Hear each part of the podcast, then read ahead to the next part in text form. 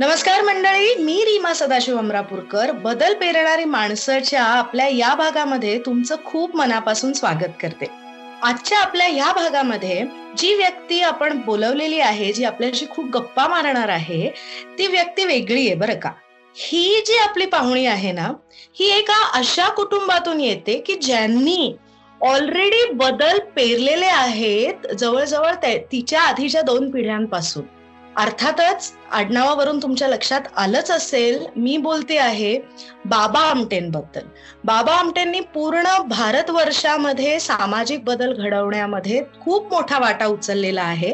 आणि त्याच्यानंतर त्यांची पुढची पिढी विकास आमटे प्रकाश आमटे यांचीही कामं आपल्याला खूपच चांगल्या पद्धतीने माहिती आहे. बाबांचं काम पुढे नेण्याचं काम त्यांनी खूप चांगल्या पद्धतीने आजपर्यंत केलेलं आहे अजूनही करत आहेत. आणि त्याच्यानंतरची ही तिसरी पिढी म्हणजे शीतल आमटे आज आपल्या बरोबर आहे. आणि ती म्हणजे बाबांची नात विकास आमटेंची मुलगी. आणि शीतल गेली पंधरा वर्ष आनंदवनात राहून स्वतःची स्वतःच्या पिढीबरोबर येणारा जो जनरेशनल विजडम असतो पुढच्या पिढीचा तो घेऊन या संस्थेमध्ये गेली पंधरा वर्ष कार्यरत आहे. आणि तिने तिच्या पद्धतीने या संस्थेमध्ये पण बदल घडवून आणण्याचे खूप प्रयत्न केलेले आहेत आणि त्याच्याबरोबरच अर्थात समाजामध्येही बदल घडवून आणण्याचे खूप चांगले प्रयत्न आणि उपक्रम तिने राबवलेले आहेत. तर Sheetal welcome to the show आमच्या बरोबर बोलण्यासाठी वेळ काढलायस तू त्याच्याबद्दल खूप खूप खूप धन्यवाद. सुरुवातीलाच म्हणते मी. खूप धन्यवाद रीमा. मला पण खूप आनंद झाला आज तुझ्यासोबत या पॉडकास्टला जॉईन होताना.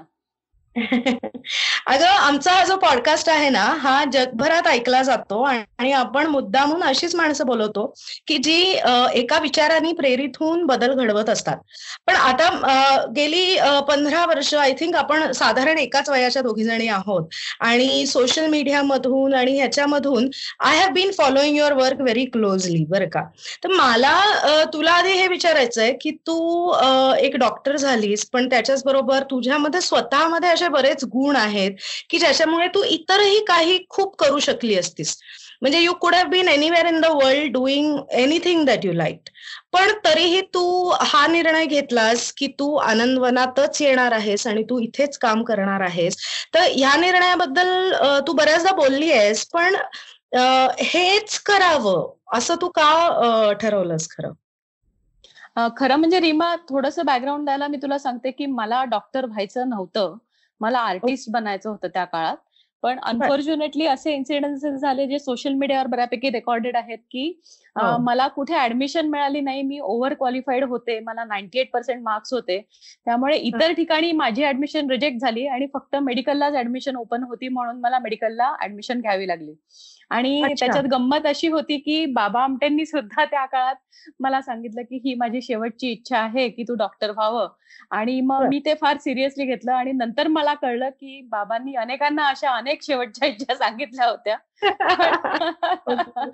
पण हे. करताना असं झालं की ह्युमन बॉडी आणि त्याची जी म्हणजे अंतर्गत रचना आहे ही इतकी इंटरेस्टिंग आहे की त्याच्यात मी पूर्णच अगदी मी म्हणेन की भारावून गेले ते सगळं शिकताना. आणि त्यातनं मला लक्षात आलं की डॉक्टर बनून मी ऍक्च्युली खूपच गोष्टी काय काय नवीन करू शकते. म्हणजे मी आर्टिस्ट बनली असली तर मी डॉक्टर बनायला मला कठीण गेलं असतं. पण डॉक्टर बनून मला आर्टिस्टही बनता येतं मला एन्व्हायरमेंटलिस्टही बनता येतं मला इतर अनेकही गोष्टी करता येतात. तर तोही मला फायदा झाला. आणि त्यानंतर मग मी ऍक्च्युली कसं झालं की मी आनंदवनला त्या काळात मला थोडंसं कन्फ्युजन होतं की मी नेमकं पुढे शिकावं की डॉक्टर म्हणून काम चालू ठेवावं पीजी करावं. तर तेव्हा बाबा नर्मदेवरून परत आले होते. आणि माझ्यासमोर चॉईस होता की एमडी ची सीट घ्यायची की बाबांसोबत पुढचं आयुष्य घालवायचं. आता त्या काळात असं होतं की बाबा नव्वदीला होते आणि उरलेलं आयुष्य सगळं बोनस होतं. त्याच्यामुळे मी निर्णय घेतला की मला शिक्षण तर पुढे कधीही कंटिन्यू करता येईल. पण मला बाबांसोबत राहायला मिळणार नाही. तुम्हाला एक बॅकग्राऊंड असं देते की मी चौथीत असताना बाबा घर सोडून नर्मदेला चालले गेले होते नर्मदा किनारी. त्याच्यामुळे मला बाबांचा सहवास तसा मिळाला नव्हता. त्याच्यामुळे मग मी निर्णय घेतला की हा माझ्या आयुष्यातला मोस्ट व्हॅल्युएबल टाइम आहे. त्यामुळे मग मी ते एमडी एमडी सगळं सोडून दिलं आणि मी ठरवलं की बाबांसोबत राहीन आणि आनंदवनलाच काम करीन. आता ते काम करताना मला जाणवलं की माझ्या वडिलांच्या हाताखाली मी काम केलं पाहिजे. So that as an intern जसं जे आर डी टाटांनी त्यांच्या मुलाला सांगितलं होतं की ऍज अन इंटर्न तू जॉईन हो. तसंच मी आनंदवनला इंटर्न म्हणून जॉईन झाले. आणि त्याप्रमाणे मी काम चालू केलं. तर कन्फ्युजन जे सुरुवातीला होतं माझ्या डोक्यामध्ये की पुढचं शिकायचं आहे की नाही हे त्या पहिल्या पाच वर्षात माझ्या डोक्यातनं निघून गेलं. आणि तिथे मी विविध गोष्टी केल्या. म्हणजे तो जो एज्युकेशनल ब्रेक होता ना त्यात मी खूपच काय काय केलं. म्हणजे मी अगदी फोटो डॉक्युमेंटेशनपासून तर वेबसाईट बनवण्यापासून तर हँडलूम पॉवरलूममध्ये कामं किंवा कापड कसं बनवायचं ह्या अनेक गोष्टी शिकले. आणि त्यातनं शेवटी शेतकऱ्यांना सुद्धा कशी मदत करायची ह्याच्यापर्यंत म्हणजे ज्याला आपण पॉलिटिकल इकॉनॉमी म्हणतो किंवा जो अॅग्रारियन हो. डिस्ट्रेस म्हणतो ह्या सगळ्या गोष्टी त्या पाच वर्षात माझ्या वडिलांच्या सोबत मी शिकले. आणि त्यातनं मला असं लक्षात आलं की माझं जे कार्यक्षेत्र आहे त्या कार्यक्षेत्रात मला एकतर जोडीदार जो पाहिजे तो मला बेसिकली ह्या सगळ्या गोष्टींमध्ये साथ देणारा हवा असाच पाहिजे. आणि दुसरं की जोडीदाराला सुद्धा हे सगळं मी काय करते आहे याचा आवाका लक्षात आला पाहिजे. नाहीतर काय होतं की म्हणजे त्याच काळात ऍक्च्युली माझ्या आयुष्यात गौतम आला. आणि आमचं लव्ह मॅरेज झालं. आणि त्याला हे सगळं कळत होतं. तर तो एक छोटासा इन्सिडन्स मी तुला सांगते की गौतमशी माझं लग्न झाल्यावर तेव्हा बाबा अगदीच सिरियस होते. म्हणजे डेथबेडवरच होते आणि आमचं लग्न झालं आणि आम्ही श्रीलंकेला गेलो. श्रीलंकेला आम्ही अगदी सेव्हन स्टार हॉटेलमध्ये बीचच्या काठी होतो. माझ्या पायाशी सगळी सुख लोळण घेत होती. माझ्याकडे म्हणजे सगळंच फ्री होतं ना. कारण तो मेकिन्झी मध्ये कामाला होता. त्याच्यामुळे जेवायला सगळे वेगवेगळ्या देशांचे क्विझिन्स होते किंवा वेगवेगळ्या मुव्हीज होत्या. सगळं सगळं होतं. हॉटेलची अगदी बिलकुल चकाचक रूम होती. स्विमिंग पूल होता. पण पंधरा दिवसांनी मला आत्महत्येचे विचार यायला लागले. Oh ह्याच्यामध्ये मला कळे ना की हे सगळं असताना आपल्याला एकदम हे असं का होतं? मग मी खूप विचार केल्यानंतर मला लक्षात आलं की हे जरी सगळं असलं तरी मला आयुष्यात काहीच पर्पज नाहीये. राईट हा पर्पज नसणे आणि म्हणजे सुख सुख असणे पण पर्पज नसणे हे मी अनुभवलं. आणि हे मी गौतमशी बोलले तेव्हा गौतम मला इमिजिएटली म्हणाला की तू आनंदवनला परत जा आणि आनंदवनला तू राहा कारण तुझं पर्पज तेच आहे. त्याच्यामुळे मी आनंदवनला परत आले आणि मी नॉर्मल झाले. तर हा जो पिरियड होता ना ह्याच्यात म्हणजे मला एकतर कळलं की माझा जोडीदारही खूप समंजस आहे. आणि दुसरं की पर्पज ड्रिव्हनच आयुष्य आपल्याला जगायचं आहे हे मला तेव्हा कळून गेलं. बरोबर. पण मला एक सांग शीतल की पर्पज ड्रिव्हन आयुष्य जगायचं आहे आनंदवन अर्थातच इट इज लाईक काय म्हणूयात त्याला ज्याला शिकायचं आहे त्याच्यासाठी रोज एक नवीन धडा मिळेल अशी ती एक युनिव्हर्सिटी इन इट सेल्फ आहे. बरोबर? तर मला तुला हे विचारायचं की आयुष्यभरही जे काम ऑलरेडी सुरू आहे ते तसंच पुढे नेत राहणं हे सुद्धा एक प्रकारची जबाबदारी आहे जी तू अत्यंत शांत मस्तपणे करतेस. पण याच्यामध्ये एक महत्त्वाचा भाग जो मला वाटतो की तू इंडिपेंडेंटली सुद्धा तुझे स्वतःचे प्रकल्प त्याच्यामध्ये अजून आणलेले आहेत. So as to improve the system आणि ओव्हरऑल तिथलं वातावरण सोशल एंटरप्रेन्युअरशिप थोडीशी तिथे तू इंट्रोड्यूस केलेली आहेस. तर तू जे हे इंट्रोड्यूस केलेले आहे which could be called as your babies right ह्यांच्याबद्दल आम्हाला सांग ना. कारण आनंदवनची कल्पना त्याच्यातून होणारं काम हे आम्हाला सगळ्यांना बऱ्यापैकी माहिती आहे. राईट तर मी जेव्हा ऍक्च्युली दोन हजार नऊ मध्ये मी ऍक्च्युली ठरवलं की आता थोडासा ब्रेक घ्यायचा कारण मी पाच वर्ष आनंदला काम केलं होतं. आणि मला असं लक्षात आलं की आपल्याला जर कम्युनिटीजला एम्पॉवर करायचं असेल तर त्याच्यासाठी सोशल आंतरप्रनरशिप हा विषय शिकणं गरजेचं आहे. कारण त्यातनं एक बऱ्यापैकी आपल्याला पुढे एम्पॉवरमेंट मिळता करता येते. तर म्हणून मी दोन वर्षाचा Tata institute of social sciences मधनं तो कोर्सही केला. आता त्या कोर्स मधनं मला ना ऍक्च्युली काय मिळालं की ज्ञान कुठनं मिळवायचं ह्याचे दरवाजे मला मिळाले आणि त्या कुठला दरवाजा कधी उघडायचा हेही मिळालं. त्यामुळे काय झालं की मेडिकलमध्ये मी होते तेव्हा मेडिकल नॉलेज आणि ह्युमन ऑर्गन्स ह्याच्या पलीकडे दुसरं काहीच नॉलेज मिळत नाही. पण ह्या कोर्समध्ये मला इतकं वाईड काय काय काय काय म्हणजे मी तुला म्हणते ना की दरवाजे आणि त्याच्या किल्ल्या. तर मग थोडस इकॉनॉमिक्स थोडस पॉलिटिक्स थोडस हे थोडस ते असं करून आम्ही वाईड रेंज ऑफ सब्जेक्ट्सला आम्ही टच केलं तिथे म्हणजे राईट फ्रॉम फायनान्स आणि हे. तर तेव्हा एकतर मी आयुष्यामध्ये ठरवलं की मी दरवर्षी काहीतरी एक डिग्री घेणार आयुष्यामध्ये. त्याचा हा तो तो एम ह्याच्यासाठी ठेवला की बिकॉज मला आनंदवनला इतकी नवीन चॅलेंजेस येतात म्हणजे माझा पोर्टफोलिओ इतका इथे डायव्हर्स आहे की मला त्या विषयातलं शिक्षण घेणं भाग आहे. आता डिग्री घेऊन ती मिरवायचा इथे प्रश्न नाहीये बरं का. इथे त्या विषयातलं सखोल ज्ञान घेऊन ते कसं फील्डवर इम्प्लिमेंट करता येईल गरीब लोकांसाठी हा त्यातला ऑब्जेक्ट आहे. तर मग मी फायनान्सची एक डिग्री घेतली मग एनजीओ मॅनेजमेंटची घेतली मग हार्वर्ड मधनं लिडरशिपची घेतली. आता एका एन्व्हायरमेंटच्या कोर्समध्ये रजिस्टर्ड आहे. तर असं काय काय करतेच आहे. पण अपार्ट फ्रॉम दॅट ह्यातनं मला जे मिळतंय ना त्यातनं मला असं जाणवतं की आता आनंदवन किंवा महारोगी सेवा समिती ऍक्च्युली ही आमची अमरेला ऑर्गनायझेशन आहे. म्हणजे हो. श्रोत्यांना मला सांगावं असं वाटतं की त्यांना असं वाटतं की आनंदवन हेमलकसा सोमनाथ हे वेगवेगळ्या संस्था आहेत.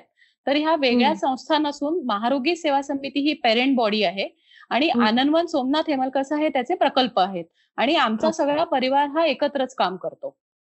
तर ह्याच्यामध्ये ह्या सगळ्या संस्थेला कंटेम्पररी कसं करता येईल? याचा विचार कायम माझ्या मनात असतो. आणि आतापर्यंत तर ठीक आहे की आमची तिसरी पिढी आली आहे. आमची चौथी पिढी ही आम्ही याच्यात तयार करतोय. पण ही संस्था जर पुढची हजार वर्ष टिकवायची असेल तर काय करायचं करावं लागेल हा विचार कॉन्स्टंटली माझ्या मनात असतो. आणि मग तिथे मी काय विचार करत असते की आपल्याला कसे इनिशिएटिव्ह तयार करता येतील जेणेकरून आमची तर कम्युनिटी बेनिफिट होतेच आहेत पण सराउंडिंग कम्युनिटी सुद्धा बेनिफिट झाली पाहिजे. आणि जे नवीन विचार माझ्या मनात येतात म्हणजे बेसिकली मी बऱ्यापैकी क्रिएटिव्ह पर्सन असल्यामुळे मला आता ते जे आर्ट म्हणजे ना आर्ट म्हणजे नुसतं सुई धागा घेऊन केलेली एम्ब्रॉयडरी किंवा पेंटिंग नाही. Art is thinking differently you know thinking out of bound चौकटी मोडून त्याचं वर्तुळ कसं करायचं?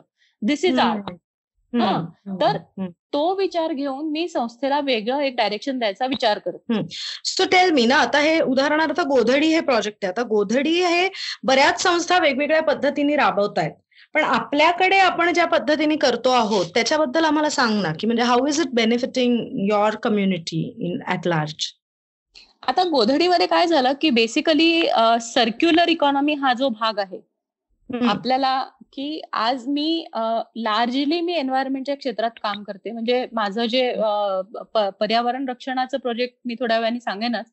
पण पर्यावरण ज्याला आपण म्हणू की रक्षक म्हणण्यापेक्षा त्याचा आपण त्याला मी काय म्हणू शकते की मी एक सजग अशी एक व्यक्ती आहे की जी इकडे तिकडे पण बघत असते की मी याच्या आजूबाजूच्या माझ्या वस्तूंचं काय करू शकते जेणेकरून हे रिसायकल होतील.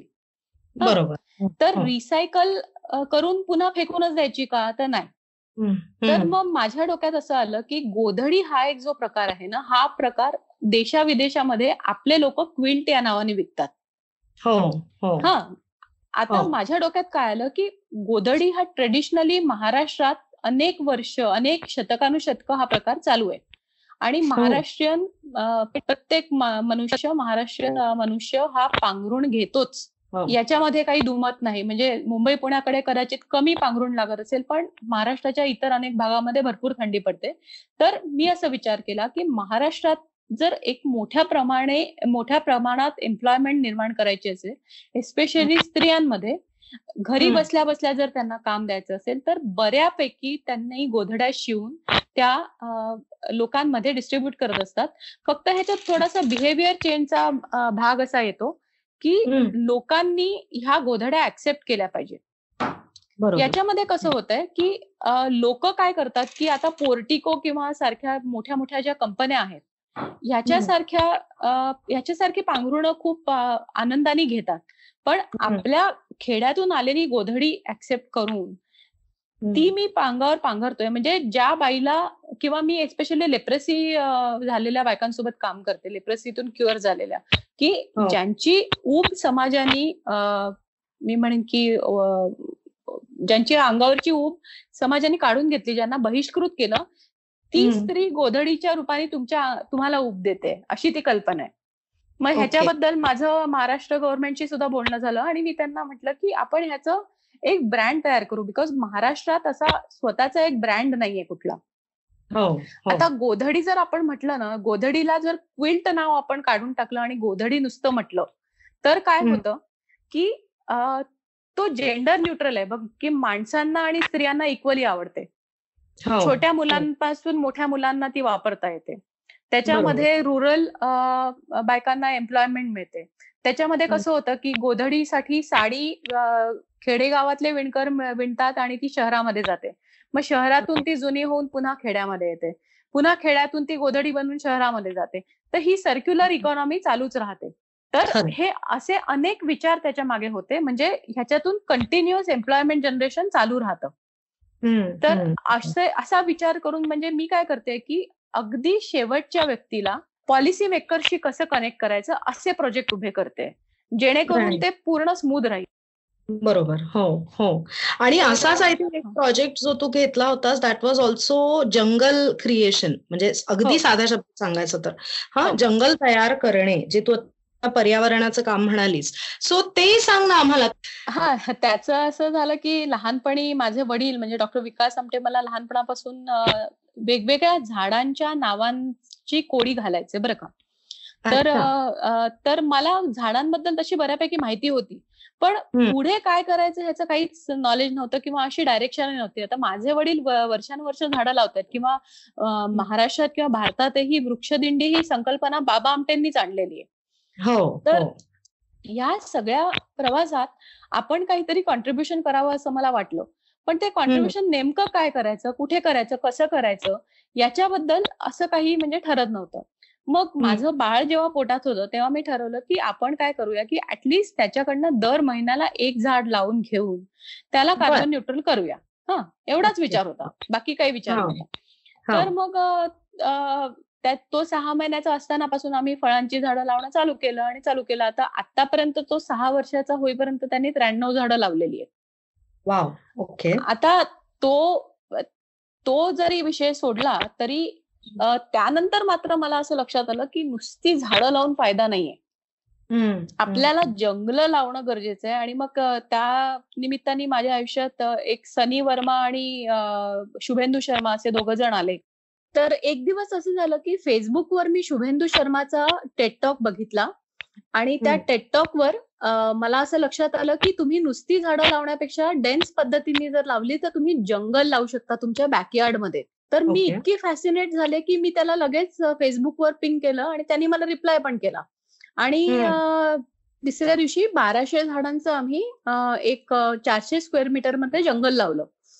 तर तिथे ती कन्सेप्ट काय आहे की डॉक्टर मियावाकी म्हणून एक अकिरा मियावाकी म्हणून एक जॅपनीज बॉटॅनिस्ट आहे.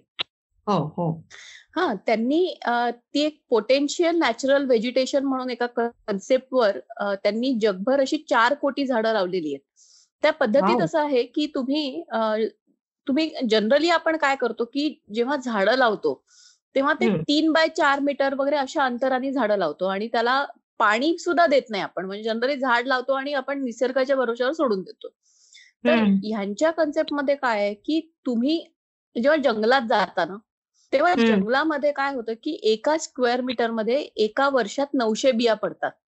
त्यातल्या बऱ्याच बिया प्राणी खाऊन घेतात किंवा काही बिया उगवत नाहीत. तीन बिया उगवतात. म्हणून एका स्क्वेअर मीटरमध्ये कमीत कमी तीन झाडं तरी लावली पाहिजेत. आणि जंगलात कसं असतं की एकतर सगळी झाडं जी असतात ती स्थानिक झाडं असतात. आणि दुसरं ती अशी काही तीन बाय चार मीटरच्या अंतरात लावलेली नसतात ती उगवलेली असतात स्वतःच्या याने तर त्यांनी हो. असं हे फॉरेस्ट क्वासी नेटिव्ह आपण त्याला म्हणू की. क्रिएट करण्याचा प्रयत्न केला आणि त्याच्यात त्यांना खूप यश आलं आता हे जे सगळं नॉलेज होतं ना ते त्यांनी जुन्या जॅपनीज राजांच्या पद्धतीवर अवलंबून म्हणजे त्याच्या त्या पद्धती जपानी वेगवेगळे श्राईन्स आपण बघितले त्याच्या भोवती जंगल तर ही सगळी जी जंगलं आहेत ही सगळी. जंगलं याच मोस्टली पद्धतीने उगवल्या गेलेली आहेत म्हणजे टोकियोच्या अगदी मध्यभागी सुद्धा एक जंगल आहे एका श्राईनच्या भोवती. तर त्या पद्धतीने त्यांनी ती इव्हॉल्व्ह केली पद्धत आणि मग भारतामध्ये शुभेंदूनी ती अजून थोडीशी इंडियनाइज केली तर. ती पद्धत आम्ही आनंदवनला चालू केली आणि मग त्या पद्धतीने आम्ही आतापर्यंत साधारण एक सहा जंगलं लावलेली आहेत आणि. टोटल आतापर्यंत म्हणजे आजच्या डेटला माझ्याकडे जवळपास त्रेचाळीस हजार झाडं आम्ही स्थानिक झाडं लावली तर नुसती लावलीच नाही आम्ही त्याचं ते जगवली पण आणि त्याची छान अशी छोटी छोटी मायक्रो जंगलं तयार आहेत. आणि त्याच्यामध्ये काय झालेलं आहे की त्याच्यामध्ये बायोडायव्हर्सिटी आता कमी म्हणजे परत यायला लागली. जसं आमच्याकडे सोळा नीलगाई आल्या त्यानंतर आमच्याकडे पिकॉक्स आले आमच्याकडे एक अजगर आले बऱ्यापैकी. आमच्याकडे हे काहीच नव्हतं. आमची सगळी लँड बॅरन लँड होती. त्याच्यामुळे हे सगळं परत यायला लागलं. म्हणजे नऊ महिन्याच्या जंगलामध्ये हे आम्हाला सापडलं. तर पुढे जाऊन मग आम्ही विचार केला की ही मियावाकी एक पद्धत आहे. दुसरी एक पद्धत आम्ही आमच्या लेवलला शोधून काढली. तिचं नाव आहे आनंद वनश्री. की ज्यांना मियावाकी पद्धत जमत नाही त्यांनी आनंद वनश्री पद्धतीने लावावं. ते ती एक वेगळी पद्धत आहे. तर अशा वेगवेगळ्या पद्धती आता आम्ही शोधून काढतोय वृक्षारोपणाच्या. म्हणजे जेणेकरून ना लोकांना त्यांच्या गावातच अगदी लोएस्ट रिसोर्सेस वापरून जंगल लावता येते आता जंगल लावणं म्हणजे काय? माझा दृष्टिकोन जंगल लावण्याकडे नुसता जंगल हा नाहीये. माझं म्हणणं त्याच्या मागचं लोकांनी समजून घेतलं पाहिजे की आजकाल जी स्थानिक झाडं आहेत ना ती अत्यंत महत्वाची आहेत. ती अन्न साखळीत भाग घेतात आणि हो. ती हरणं आणि माकडं याच्यासारख्या प्राण्यांसाठी ती फूड तयार करतात. आता बिकॉज इतकं झाडांचं कटिंग झालेलं आहे आणि कोणीही ही झाडं पुन्हा वृक्षारोपणात न लावल्यामुळे ती लेस दॅन वन पर्सेंट आता शिल्लक आहेत त्याच्यामुळे काय झालं की तुम्हाला लक्षात येईल की गेल्या काही वर्षात ना मॅन अॅनिमल कॉन्फ्लिक्ट हे खूप वाढलेलं आहे बघा. हो, हो. वाघ बाहेर येण्याच्या घटना खूप जाणव सारख्या हे होत आहेत. त्याचं हो. एक मुख्य कारण हे पण आहे की जंगली जी स्थानिक झाडं आहेत ती कमी झालेली आहेत. तर आपण ही जी जंगल लावतोय ना या जंगलामध्ये स्थानिक तर लावतोच आहे पण जंगली स्पीशीज जास्त मुख्यतः लावतोय. तर मग नंतर मी असा विचार केला की नुसत्या जंगली स्पीशीज आणून लावण्यामागे सुद्धा काहीतरी कन्सेप्ट असली पाहिजे. म्हणून मग मी काय त्याच्यामागे ठरवलं की आपण एक मोठच फॉरेस्ट तयार करूया. तर आम्ही आता प्लॅन करतोय की साधारण एक साडेपाचशे एकरावर एक मॅनमेड फॉरेस्ट तयार करूया असं. की जिथे जी अगदी रेअर जंगली झाडं आहेत स्थानिक झाडं आहेत यांचं कॉन्झर्वेशन केलेलं असेल आणि मग तिथे जगभरातले रिसर्चर्स येतील मुलं येतील तिथे लोक येतील सगळं तिथे वाईल्ड लाईफ पण येतील आणि एका वेगळ्या प्रकारचं ते फॉरेस्ट तयार होईल. हा आमचा सध्या प्लॅन चालू आहे. आणि दुसरं की जंगलातनं जरी ही झाडं नामशेष झाली ना तरी आमच्याकडे त्या झाडांचं जीन जेनेटिक मटेरियल असेल. राईट राईट हा तर ही सायंटिफिक बाजू सुद्धा त्याला आहे. याचा डाटा पण आम्ही आमच्याकडे ठेवतोय. त्याच्यामुळे जसं आता एक झाड तुला सांगते की महाशिवरात्रीला गोंगल म्हणून एक फूल असतं. ते प्रचंड प्रमाणात महादेवाला वाहिलं जातं. तर लोक ते झाड ऍक्च्युली कापतात त्या दिवशी आणि गोंगलची फुलं तोडून महादेवाला वाहतात. त्याच्यामुळे गोंगल म्हणजे अक्षरशः नामशेष व्हायला आलाय. तर मग आता आम्ही जंगलात जाऊन त्याच्या बिया कलेक्ट करून त्याला जर्मिनेट करून त्याची झाडं बनवण्यापासून ती लावण्यापासून इतकी ती टीडीएस प्रोसेस आहे पण ती सगळी प्रोसेस करतो. आणि त्यामुळे गोंगल आज मला असं वाटतं की पुढच्या दहा वर्षात तुला गोंगलची हजार झाडं तयार झालेली दिसतील कदाचित. बरोबर ही सगळी प्रोसेस त्याच्यामागे प्रचंड मेहनत आहे. पण मी खरं मला सांगायला आनंद होतो की इतकी आनंदी आनंद देणारी आणि सॅटिस्फाईंग प्रोसेस आहे ही. त्यामध्ये म्हणजे आपण कॉन्झर्वेशन तर करतोच आहे पण त्याच्यामागे स्वतःला जर आपल्याला आनंद मिळत असेल तर ते जास्त महत्वाचं असं मला वाटतं. व्हेरी ट्रू म्हणजे बघ शीतल तू प्रेग्नंट होतीस आणि आपल्या मुलाला पोटच्या जो कोणी मुलगा मुलगी होईल त्याला कार्बन फुटप्रिंट फ्री ठेवण्यासाठी म्हणून तू झाडं लावायला लागलीस. राईट राईट सो आणि त्याच्यातून हे केवढं मोठं उभं केलंय सगळं that is such a great process actually so coming coming to your family now okay so you said की तुझं लग्न झालं आणि तुझ्या नवऱ्याने हे ऍक्सेप्ट केलं की बाई तुला ते करणं आवश्यक आहे नाहीतर you need a purpose in your life so he has been a very supportive force in your life in in these years so tell us about how do you maintain म्हणजे तुमचं हे जे इक्वेशन आहे ना तुमच्या दोघांचं. कारण आजकाल असं बऱ्याचदा दिसतं की जर करिअरिस्ट बायको असेल तर ते इक्वेशन कुठेतरी बिघडायला हे लागतच लागतं. किंवा जर फोकस्ड असेल तिला दुसरं काहीतरी बाहेरचं विश्व असेल अदर दॅन द हाऊस जे आजकाल बऱ्याच प्रमाणात असतं मुलींना तर ते बिघडायला लागतं गणित कुठेतरी. तर त्याच्याबद्दल कसं सांगशील? की कसं तुम्ही हे इक्वेशन तुमचं मेंटेन केलेलं आहे इतकी वर्ष? एक तर याच्याबद्दल मला दोन तीन गोष्टी सांगायच्या आहेत बघ की जेव्हा आमचं लग्न झालं ना तेव्हा थोडस आम्ही काही वर्षांनी थोड्या फिलॉसॉफिकल गोष्टींवर एक अजेंडा तयार केला की नेमकं आपल्याला कुठे राहायचंय. म्हणजे कुठल्या ठिकाणी राहायचंय. आता त्याच्यामध्ये आमच्याकडे दोन ऑप्शन होते. एकतर लग्न झाल्या झाल्या परदेशात जायचं आणि कुठेतरी स्थायिक व्हायचं किंवा मग आनंदवन सारख्या ठिकाणी राहायचं. तर त्याच्यातनं आम्हाला काय अनुभव येत गेले त्यातनं आम्ही जर शिकत गेलो. तर जसं आम्ही एक मधले माझं टीस मधलं शिक्षण झाल्यावर मधले पंधरा दिवस आम्ही पुण्यात होतो. तर पुण्यात मध्ये आम्हाला लक्षात आलं की प्रत्येक ठिकाणी घरांच्या म्हणजे नवीन येणाऱ्या बिल्डिंगच्या जाहिराती की हा फ्लॅट घ्या किंवा हे घ्या तर तुम्हाला स्विमिंग पूल मिळेल हा घेतला तर तुम्हाला जिम मिळेल हा घेतला तर तुम्हाला हे मिळेल.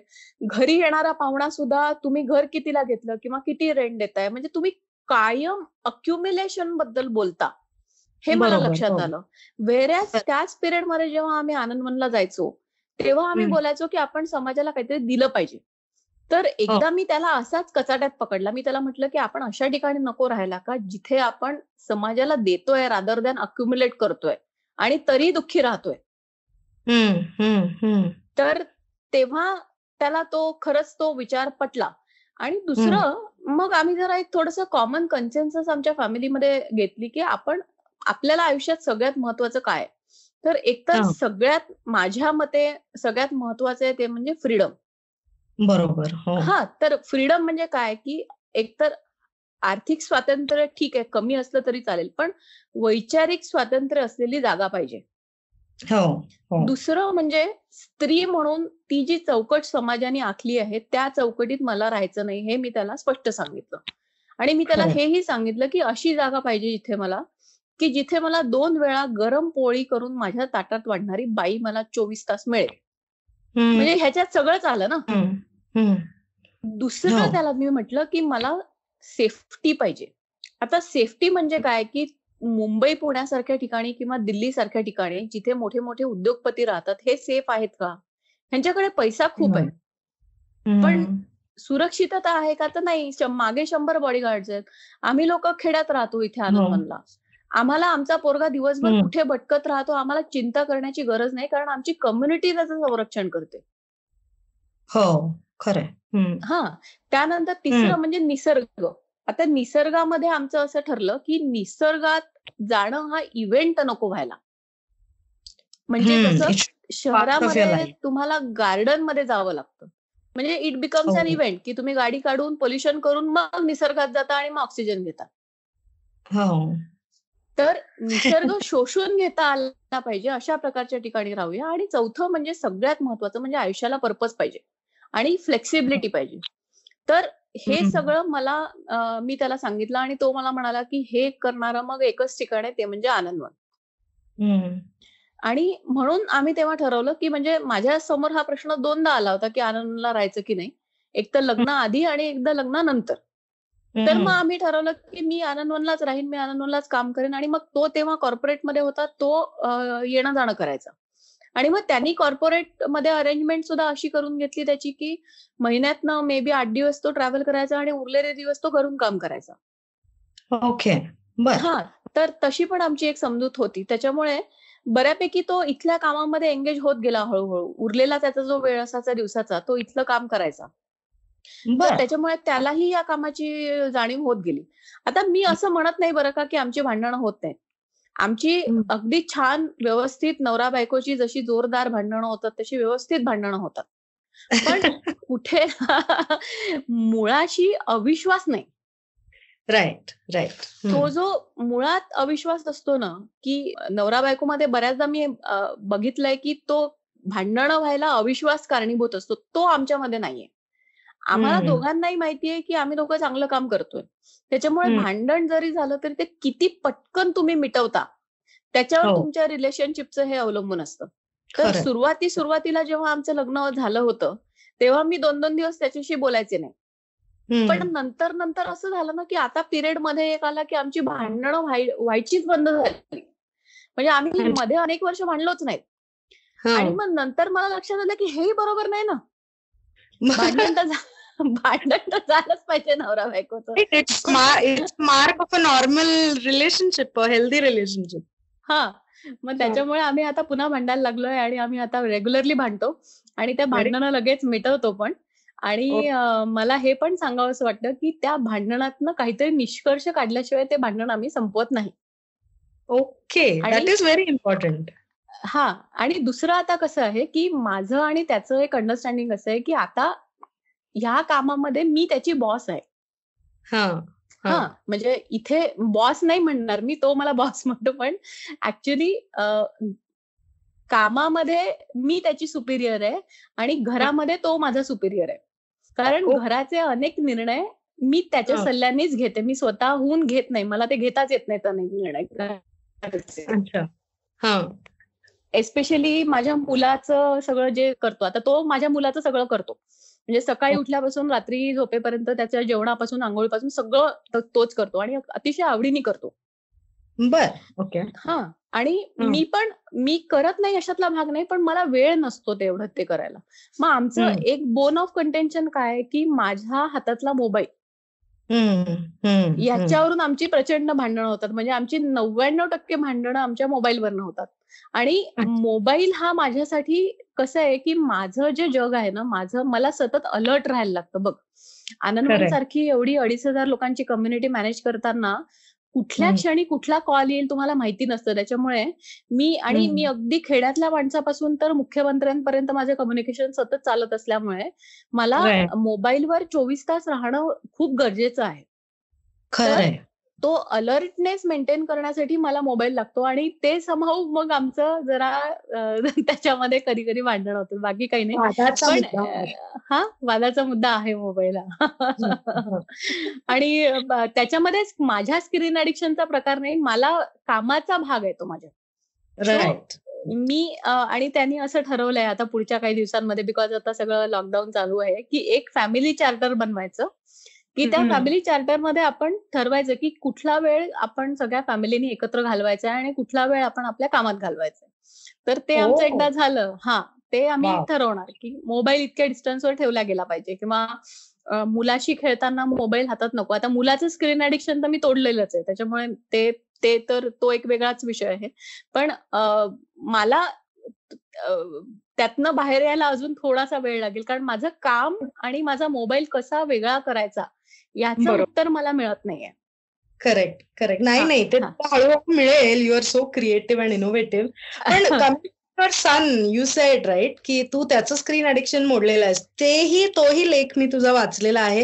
आणि तुझं जे काही शर्विल क्रॉनिकल्स होतं की नाही ते पण मी फॉलो करायचे फेसबुकवर तर मला सांग की इतकं सगळं म्हणजे अडीच हजार माणसांची कम्युनिटी सांभाळून मुलाकडे एवढं लक्ष देणं त्याच्यावर एवढे संस्कार करणं संस्कार मी इथे ह्या अर्थाने म्हणते की ज्या वातावरणात त्याला वाढवायचं आहे त्याच्याबद्दल प्रॉपर विचार करून त्याच्यापर्यंत ते विचार पोचतील त्याच्यावर त्या विचारांचे संस्कार होतील ही काळजी तू इतकी व्यवस्थितपणे घेतेस म्हणजे तू एकीकडे म्हणतेस की तुला वेळ नाहीये पण तू तो वेळ त्याला देते सुद्धा आहेस. म्हणजे परवा तुझा एक पेंटिंगचा व्हिडिओ होता त्याच्यातही तो तुझ्या आसपासच होता हे दिसत होतं. सो मला तुला तुझ्या पेरेंटिंगबद्दल विचारायचं की कसं अचीव्ह करतेस ग हे?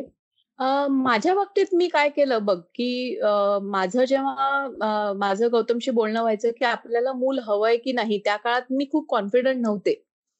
तर गौतमने मला तेव्हा म्हटलं होतं, की "तू फक्त बाळ पैदा कर, बाकी सगळं पुढचं मी बघून घेईन." आणि मला असं वाटत होतं, की ते खूप सोपं आहे, की तेवढं केलं की बस म्हणजे मग आपली रिस्पॉन्सिबिलिटी संपली की काय? असं पण मला एकदा वाटून गेलं होतं. पण तसं होत नाही हे पण सगळ्यांना माहिती आहे की आपल्याला मुलाचं करावंच लागतं. तर मी काय केलं आम्ही दोघांनी ठरवलं की आपल्या मुलाला ना आपल्यावर डिपेंडंट नाही बनवायचं पूर्ण वेळ.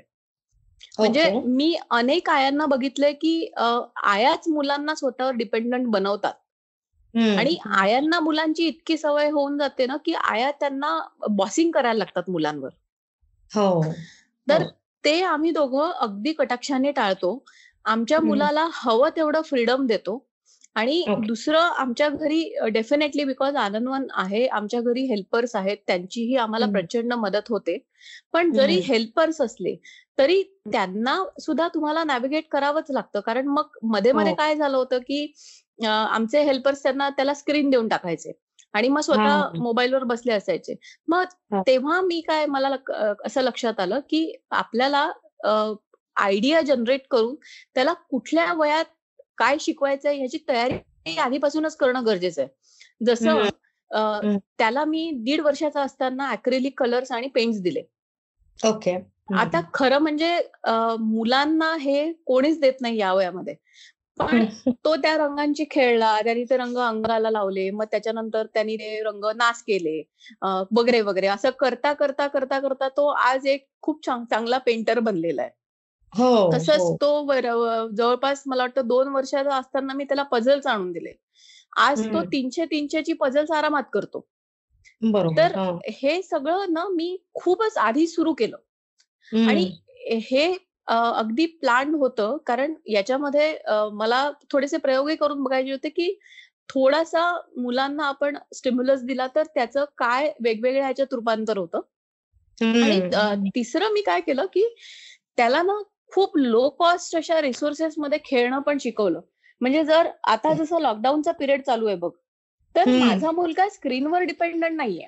माझा हो. मुलगा अतिशय लो कॉस्ट रिसोर्सेस मध्ये खेळतो आणि तरी पण. तो खूप खुश आहे. कारण त्याला त्या रिसोर्सेसची गरज नाही. म्हणजे जसं माती.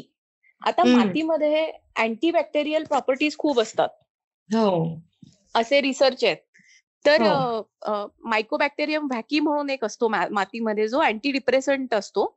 तर. त्याला मातीमध्ये कसं खेळवायचं? तर मग मी त्याला बुलडोजर घेऊन दिले ट्रक घेऊन दिले. आणि मग तो तासन तास मातीमध्ये खेळत बसतो. तर हो. असे अनेक अशा अनेक प्रयोगातून आम्ही मग एक प्रयोगशील पालक म्हणून पण गट चालू केला त्याच्यामध्ये पेरेंटिंगमध्ये येणारे प्रॉब्लेम्स कसे सॉल्व्ह करायचे त्याच्याबद्दल अनेक समुपदेशक आहेत तर असे. अनेक प्रयोग करतो पण आहे आम्ही म्हणजे असं नाही की मी पूर्ण वेळ कामात असते तेव्हा त्याच्याकडे लक्ष नसतंय. दिवसातून डेफिनेटली बराच वेळ मी त्याच्यासोबत असते आणि तोही माझ्या आजूबाजूलाच असतो हो त्याच्यामुळे. आई शहरामध्ये टिपिकली कसं होतं की आई कामावर गेलेली आहे आणि मग. आई कामावर कामावरून घरी आली की मुलं सगळं सोडून आईला चिपकतात. हा प्रकार हो. आमच्या घरी होत नाही. बरोबर. कारण तो तुझ्या बरोबरच असतो. म्हणजे तुझ्या कामा तू काय काम करतेस हेही त्याला दिसतच असतं आय थिंक हे त्याला दिसत असतं. हा म्हणजे हे त्याला दिसत असतं कायम की काहीतरी करते आहे आणि काहीतरी चेंजेस होत आहेत. म्हणजे ही डझंट अंडरस्टँड की मी काय करते पूर्ण. पण तरी. पण आई कॉन्स्टंटली किंवा आई कोणाशी बोलते आहे ते बोलणं त्याला कळत असतं किंवा. आई काहीतरी करते. पण शीतल मला सांग की आता तू एवढी फिरतेस तू सगळीकडे जगभर म्हटलं तरी तू फिरलेली आहेस असं म्हटलं तरी चालेल. मग तू तुझ्या कामानिमित्त अनेक सामाजिक क्षेत्रात काम करणाऱ्या माणसांना भेटतेस अनेक माणसांना भेटतेस जे वेगवेगळ्या you know walks of life मधले आहेत आपल्या देशातल्या. तुझं ऑब्झर्वेशन काय आहे की आपला देश आता कुठे चाललाय? हे म्हणजे हा खूप मोठा प्रश्न आहे खरं म्हणजे. याला उत्तर द्यायचं म्हटलं तर बराच वेळ जाईल. पण मला खरं म्हणजे एक स्टडी आठवते बरं का? की एक किंवा एक किंवा मी दोन तीन गोष्टींचा तुला रेफरन्स देते. एक एक म्हणजे फ्रीडम आणि सिक्युरिटी असं. जर आपण म्हटलं ना तर. लोक लोकांना जर सिक्युरिटी हवी असेल ना तर they are willing to sacrifice their freedom okay हा. मी. पुन्हा रिपीट करते की if they. Want security they are willing to sacrifice their freedom त्याच्यामुळे आपले लोक. हल्ली जास्त सिक्युरिटीकडे चालले आहेत असं मला वाटतं हो म्हणजे इंटरनली त्यांची इन्सिक्युरिटी वाढत चालली आहे याचा अर्थ that means at root they must be insecure ना हे अ, याच्यात मी तुला अजून एक कोट करीन की अ, याच्यात आपण एक स्टेट ऑफ फ्लक्सचा विचार करू. म्हणजे ही इन्सिक्युरिटी नाही म्हणणार मी याला. याला मी. म्हणेन फ्लक्स आता फ्लक्स म्हणजे काय? की अनिश्चितता. माझ्या वडिलांच्या काळामध्ये अगदी स्टँडर्ड रुटीन असायचं बघ लोकांचं की शाळेतनं निघाले की कॉलेजमध्ये हो. गेले मग नोकरी लागली नोकरीत पन्नास वर्ष काम केलं रिटायर झाले घरी बसले आणि हो. गेले. हा. बरोबर. हो, हो. आपल्या आयुष्यात आहे का हे आपल्या. आयुष्यात नाहीये आज. ऍव्हरेज एका स्टार्टअपचं लाईफच दोन वर्षापेक्षा कमी आहे. आज इकॉनॉमी अतिशय अनिश्चितच आहे अनिश्चित आहे आज कोरोनाचं संकट जगावर येईल असं कोणाला वाटलं होतं का की याच्यानी पूर्ण जगच अस्थिर होईल आपण. तू विचार कर की किती किती फ्लक्समध्ये आहोत हो. या फ्लक्स. मध्ये कसं जगायचं याला अडॉप्टेशन कसं करायचं ह्याच्यासाठी काहीही गाईडलाईन्स अवेलेबल नाहीये नाहीयेत. हो हो. तर म्हणून लोक काय करतात मला असं वाटतं की देशांचा देशाचा जर विचार केला तर ती जी स्टेट ऑफ फ्लक्स आहे ना ती लोकांना नको आहे. त्याच्यामुळे. They are willing to sacrifice their freedom for the for not having the state of flux ठीक आहे? दॅट इज वन दुसरं दुसरं एक खूप इंटरेस्टिंग गोष्ट आहे की ज्याच्यामध्ये एक स्टडी म्हणते की there are two sets of individuals आता आपल्या देशामध्ये आहेत. की. एक खूप मोठा सेट ऑफ इंडिव्हिज्युअल्स आहेत जे म्हणतात की आम्हाला आमचं लाईफ आणि. आमचं सोशल लाईफ याच्या पलीकडे आम्हाला काही नको. हा म्हणजे. ते सकाळी ते संध्याकाळी मरमर काम करणार आणि मग संध्याकाळी घरी आलं की टीव्ही लावून बसणार किंवा मित्रांकडे जाणार धमाल पार्ट्या करणार आणि बस ते अं, तो एक वर्ग झाला. बरोबर. हा एक आपण ह्याला ब्लेम करत नाही हा एक वर्ग आहे असं मी म्हणते दुसरा मात्र एक वर्ग निघतोय जो सोशली कॉन्शियस आहे आणि. जो समाजासाठी काहीही करायला तयार आहे कुठल्याही परिस्थितीत काम करायला तयार आहे आणि हा. वर्ग जेव्हा स्पेशली समाजामध्ये मोठे मोठे लीडर्स नाही तू. इमॅजिन कर एकोणीसशे साठच्या सत्तरच्या दशकामध्ये माझे आजोबा सोडले तर इतर अनेकही लीडर होते खूप चळवळी होत्या सामाजिक आता हो, हो. सामाजिक चळवळ नावाचा शब्दच राहिलेला नाहीये नाहीये. हो, ह्या खरं. काळात लोक स्वतः पणती बनवून इनिशिएटिव्ह घेऊन समाज बदलायला निघाले हो हो. म्हणजे एका मोठ्या फ्लॅशलाईटचा उजेड आपल्याला पडत नाहीये पण शेकडो पणत्या जळत आहेत हो खरंय. तर ही पण एक वेलकम स्टेप आपल्या देशात आहे. आणि. जेंडर वाईज पण मला असं वाटतं की जेंडरचा प्रश्न मला असं वाटतं की त्याच्यावरही आपण बोलायला पाहिजे पण हो. अनेक स्त्रिया सुद्धा घरातनं पुढे येऊन इनिशिएटिव्ह घेऊन या पणत्यांचा एक पार्ट बनत आहेत तर ते हो. आपल्या देशाच्या दृष्टीने चांगलं आहे आपला. देश आता युवा देश बनतो आहे त्याच्यामुळे ही जर दुसरी कॅटेगरी मी म्हणते ही जी पणत्यांची कॅटेगरी आहे ह्या पणत्यांनी जर इतर पणत्या प्रज्वलित केल्या ना तर आपल्या. देशाचं भविष्य अतिशय सुरक्षित राहायला काहीच हरकत नाहीये पण. एका पंक्तीने दुसऱ्या पंक्तीला वेळा ऍक्टिव्हेट करणं खूप गरजेचं आहे जे आज खूप प्रमाणात होताना दिसत नाहीये हो हो हो. आणि म्हणूनच ना आपलं हे बदल पेरणारी माणसासारखे जे कार्यक्रम आहेत ना त्याच्यातून आमचा उद्देशही हाच आहे की लोकांना त्याच्यातून प्रेरणा मिळावी की तुमच्याकडे जे रिसोर्सेस आहेत तुम्ही जे करू शकता त्याच्यातून तुम्ही स्वतःला जमेल तितकं करा इतरांसाठी करा. तर याच्यावरून या पणतीवरून मला सुच म्हणजे म्हणजे विचारावंसं वाटतं शीतल की तू यू राईटफुली सेड की साठी sixty seventies for that matter even एटीजमध्ये सामाजिक चळवळ ही फार प्रगल्भ होती. ही फार ऍक्टिव्ह होती आणि आपल्या समाजावर त्याचा खूप चांगला परिणामही होता. विशेषतः महाराष्ट्राबद्दल मी बोलतेय. इतर भागाचा माझा तसा अभ्यास नाहीये. तर त्यावेळेला ते फ्लॅशलाईट्स पूर्ण समाजात होते. आता पणत्या आहेत. ही इतकी सुंदर उपमा दिली असतो की छोट्या छोट्या पणत्या आहेत. तर मला असं वाटतं की आता आनंदवन किंवा तुम्ही जे काम करता आहात ते रेप्लिकेबल जर झालं तर ह्या पणत्यांचा उजेड वाढायला आणि पणत्यांची संख्या वाढायला खूप मदत आपल्या समाजामध्ये होऊ शकेल. तर ही रेप्लिकेबिलिटीच्या दृष्टीने हा प्रश्न मागच्या पिढ्यांमध्ये नव्हता जे ऍडमिनिस्ट्रेशन बघत होते तुमच्या संस्थेचं. हा प्रश्न त्यांच्यासमोर एवढा प्रग प्रघात पद्धतीने आलेला नव्हता जेवढा आता तो आपल्या पिढीसमोर आहे.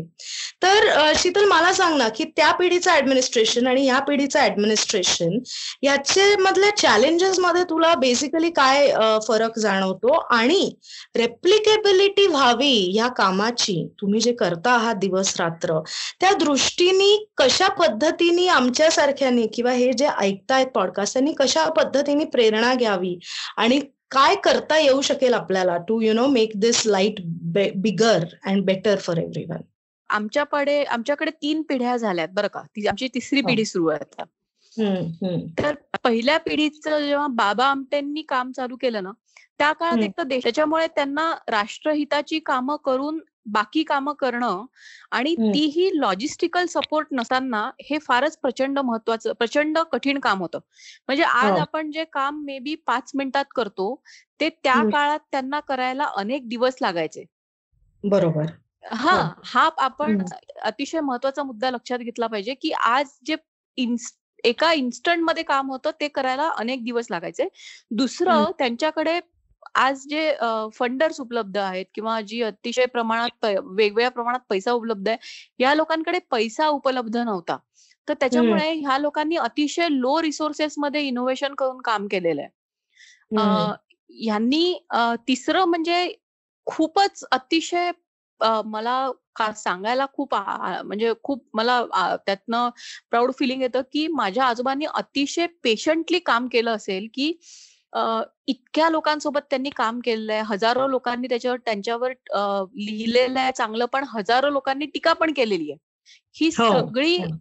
चांगल्या पद्धतीने घेऊन कन्सिस्टंटली ते काम करत राहिले. हो, कुठेही ते त्यातनं कामातून डिटर नाही झाले. तर हाही एक पार्ट त्याच्यात आहे. त्यांनी केलेली चूक मी एक असं म्हणेन की त्यांनी ह्या सगळ्या प्रवासाचं डॉक्युमेंटेशन नाही केलं. त्यांनी त्यांच्यावर लोकांनी लिहिलं. पण त्यांनी जर लिहिलं असतं ना हे सगळं तर आज आम्हाला ते पथदर्शक ठरलं असतं. खरंय तर ते आम्हाला फारच मी त्याला मिस करते की बाबांचे फेल्युअर्स काय होते? आणि ह्या एका पर्टिक्युलर प्रसंगामध्ये त्या काळात बाबा कसे वागले असते ते आम्हाला खूपच पथदर्शी राहिलं असतं ते मी मिस करते. दुसऱ्या पिढीची चॅलेंजेस म्हणजे तोपर्यंत थोडस आपल्याकडे ब्युरोक्रेसी आली होती रेड टेपिझम आला होता. पण तरीही या पिढीनी पहिल्या पिढीची स्वप्न कॅरी फॉरवर्ड केली तेवढ्याच निष्ठेनी आणि तेवढ्याच मी म्हण की इंटेग्रिटीनी आणि कठीण असतं की एकानी पाहिलेलं स्वप्न तसंच्या तसं स्वतःच्या भाषेत ट्रान्सलेट करणं. म्हणजे हो. एकाला जर ते स्वप्न लाल दिसत असेल तर मला ते लालच दिसेल असं नाही ना. मला ते हिरवही दिसू शकतं.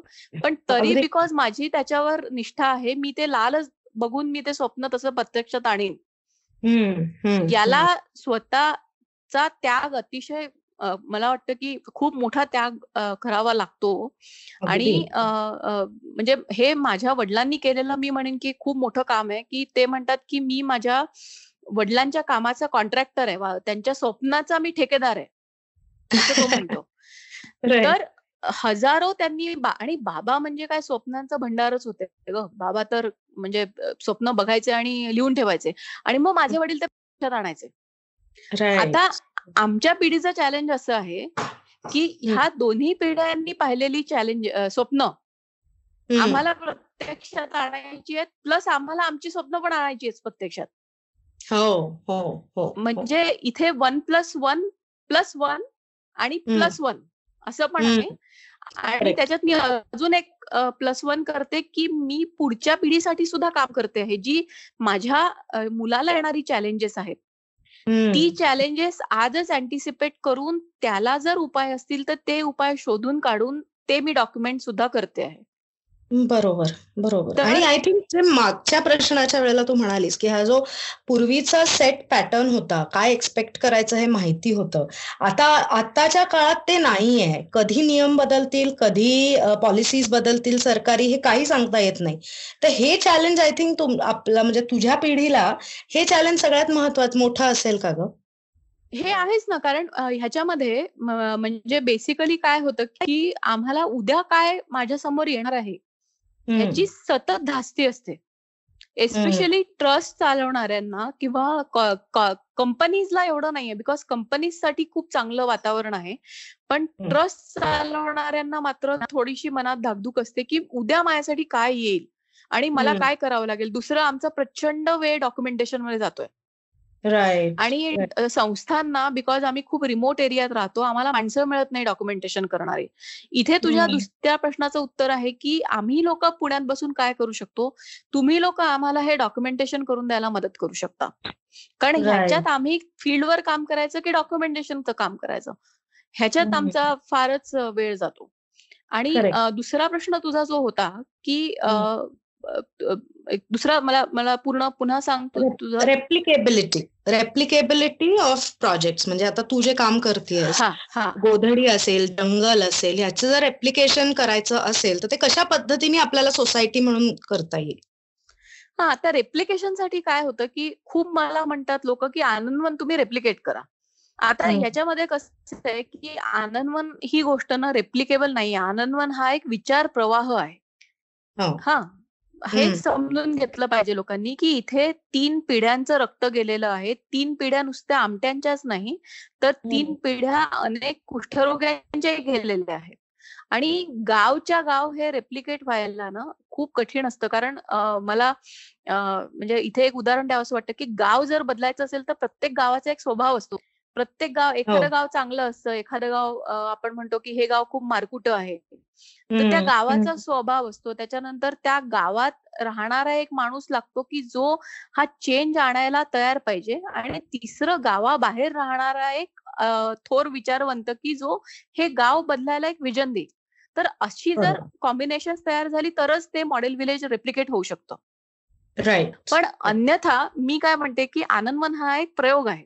आणि प्रयोग हा काही ही काही लेबॉरेटरी लेबॉरेटरी जरी म्हटली ना तरी ही काही म्हणजे केमिस्ट्रीची लेबॉरेटरी नाहीये. की तुम्ही हे रसायन घ्या हे रसायन घ्या आणि ते मिक्स करून हे रसायन बनवा. इथला विचार प्रवाह घ्यावा लोकांनी इथले छोटे छोटे प्रयोग घ्यावे आणि त्यांच्या गावाला जे सुटेबल होतील त्याप्रमाणे ते मॉडिफाय करून घ्यावे. बरोबर.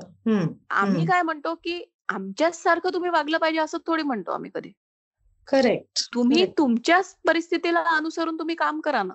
तर ती रेप्लिकॅबिलिटी सुद्धा फ्लेक्सिबल असली पाहिजे. नाहीतर लोक आम्हाला शिवाय देतील. की तुम्ही हे म्हणताय म्हणून मी आम्ही हे केलं. पण हे तर झालंच हा हे तर झालंच नाही बिकॉज तिथे ती फ्लेक्सिबिलिटी आणली पाहिजे तुम्ही. बरोबर, बरोबर. सो मला सांग शीतल, तू आता म्हणालीस, की आनंदवन म्हणजे जसं तुझे बाबा म्हणतात तुला, की माझ्या वडिलांची स्वप्न मी पूर्ण करायचो. म्हणजे त्यांच्या स्वप्नांचा मी ठेकेदार होतो.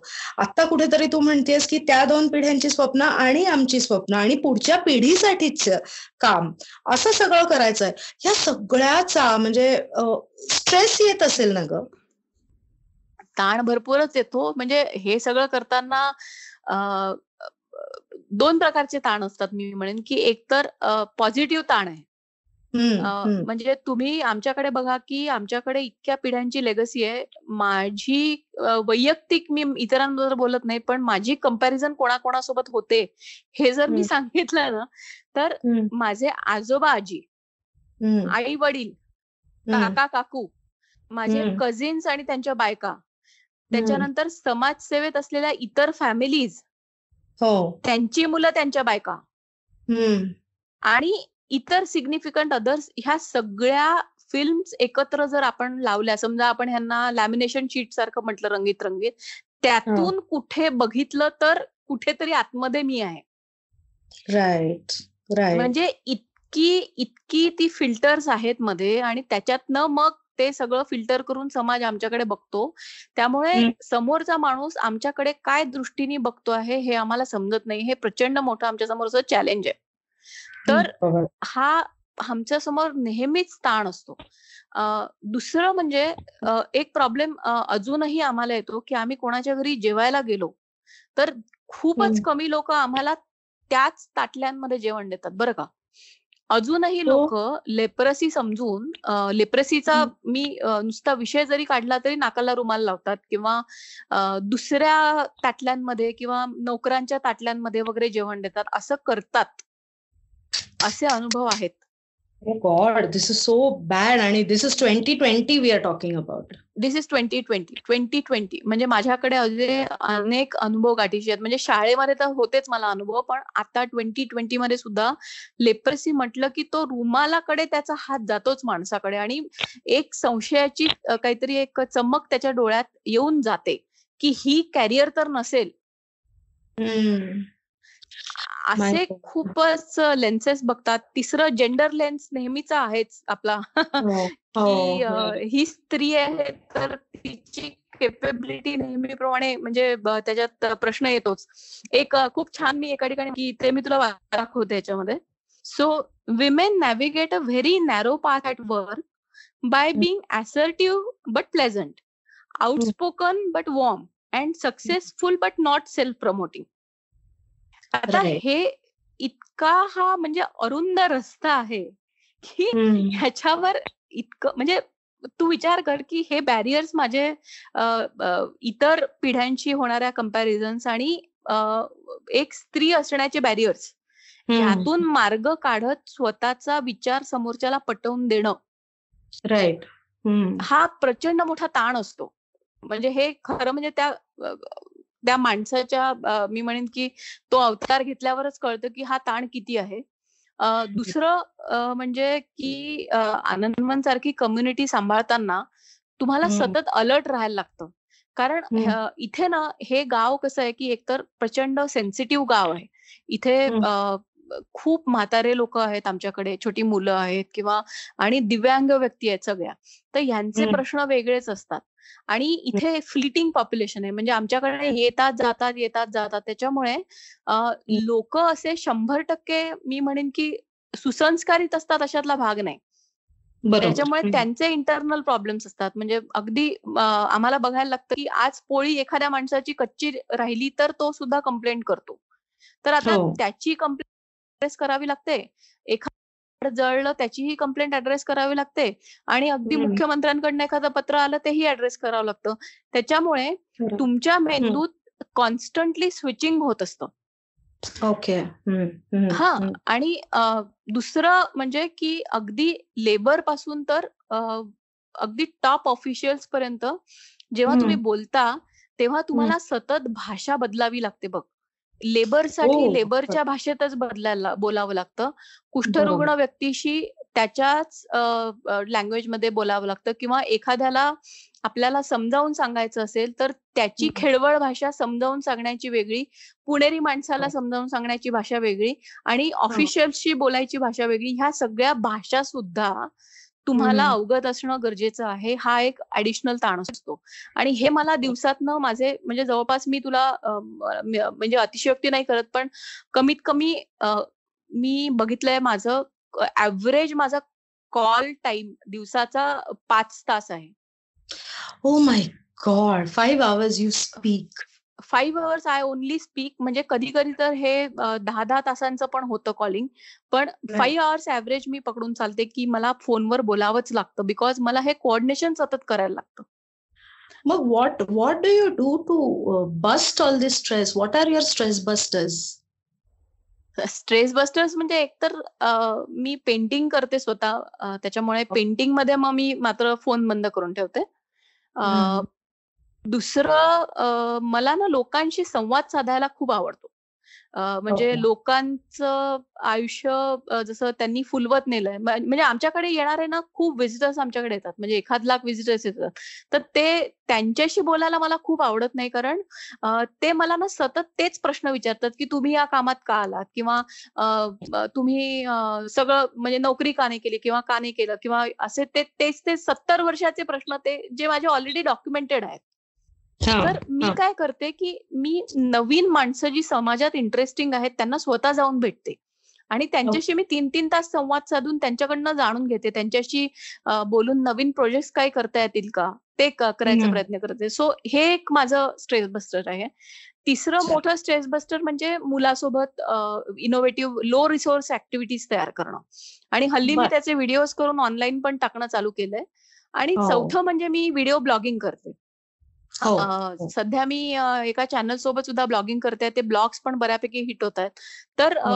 अशा प्रकारच्या ऍक्टिव्हिटी मी फोटोग्राफी करते. त्याच्यामुळे बिकॉज बेसिकली आर्टिस्ट असल्यामुळे मग या गोष्टी याला मला फार हे लागत नाही.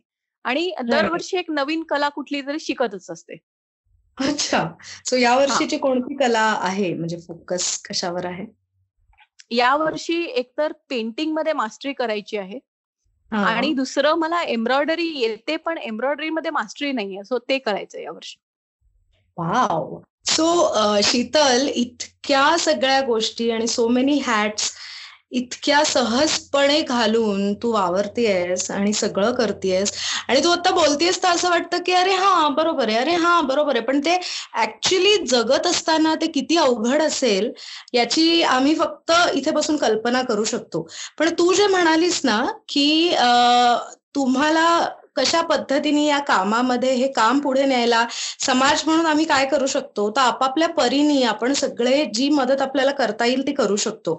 सो डॉक्युमेंटेशनसाठी ऍक्च्युली आपण परवा बोललो तेव्हा पण तू मला म्हणाली होतीस की जर तिथे राहून कोणी जाऊन करणार असेल डॉक्युमेंटेशन तर that person would be most welcome so जे आपले श्रोते आहेत त्यांना पण मी सांगते की जर कोणाला असं काही करायचं असेल की जाऊन तिथे राहायचं आणि डॉक्युमेंटेशन करायचं कामाचं तर डेफिनेटली आपण वेबसाईटचा ऍड्रेस खाली लिंकमध्ये देणारच आहोत. तर डेफिनेटली कॉन्टॅक्ट करा.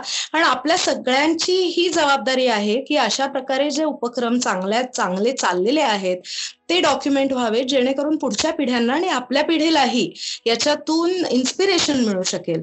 तर शीतल तू इतका वेळ काढलास मला माहिती आता तुझ्याकडे महाराष्ट्र सरकारची मास्क आणि जम्पसूट्सच्या खूप ऑर्डर्स आहेत आणि तू तुझ्या सगळ्या कारागिरांकडून खूप काम करून घेण्यात आता बिझी आहेस. पण तरीही तू एवढा वेळ दिलास आणि आमच्याशी बोललीस त्याच्याबद्दल खूप खूप खूप परत एकदा धन्यवाद. आणि तुझ्या कामाला आमचे इपिलॉग मीडिया आणि बदल पेरणारी माणसं या पूर्ण टीमकडून खूप मोठा सलाम. खूप धन्यवाद रीमा. खूप छान म्हणजे खूप मला मजा आली तुझ्याशी बोलताना. तर हा होता आपला आजचा अनुभवांचा प्रवास. लवकरच आम्ही अजून एका अशाच बदल पेरणाऱ्या व्यक्तिमत्वाला तुमच्या भेटीला नक्की घेऊन येऊ. आणि याची माहिती मिळण्यासाठी इपिलॉग मीडिया वेबसाईटवर किंवा तुमच्या आवडत्या पॉडकास्ट ॲपवर म्हणजे Jio Saavn Apple Google podcast Castbox याच्यावर कोणत्याही तुमच्या आवडत्या पॉडकास्ट ॲपवर तुम्ही आम्हाला नक्की सबस्क्राईब करा. तुमच्या मित्रमंडळी आणि परिवाराला सुद्धा या कार्यक्रमाबद्दल सांगा आणि त्यांना सुद्धा सबस्क्राईब करायला लावा. म्हणजे त्यांनाही या अद्भुत आणि प्रेरणादायी अनुभवाचा एक भाग होता येईल. तसंच सोशल मीडियावर ॲट इपिलॉग मीडियावर तुम्ही कमेंट किंवा डीएम नक्की करू शकता. जर तुम्ही ॲपल डिव्हायसेस वापरत असाल तर ॲपल पॉडकास्टवर आम्हाला नक्की रेट करा. म्हणजे जास्तीत जास्त लोकांपर्यंत पोचायला आम्हाला मदत होईल. धन्यवाद.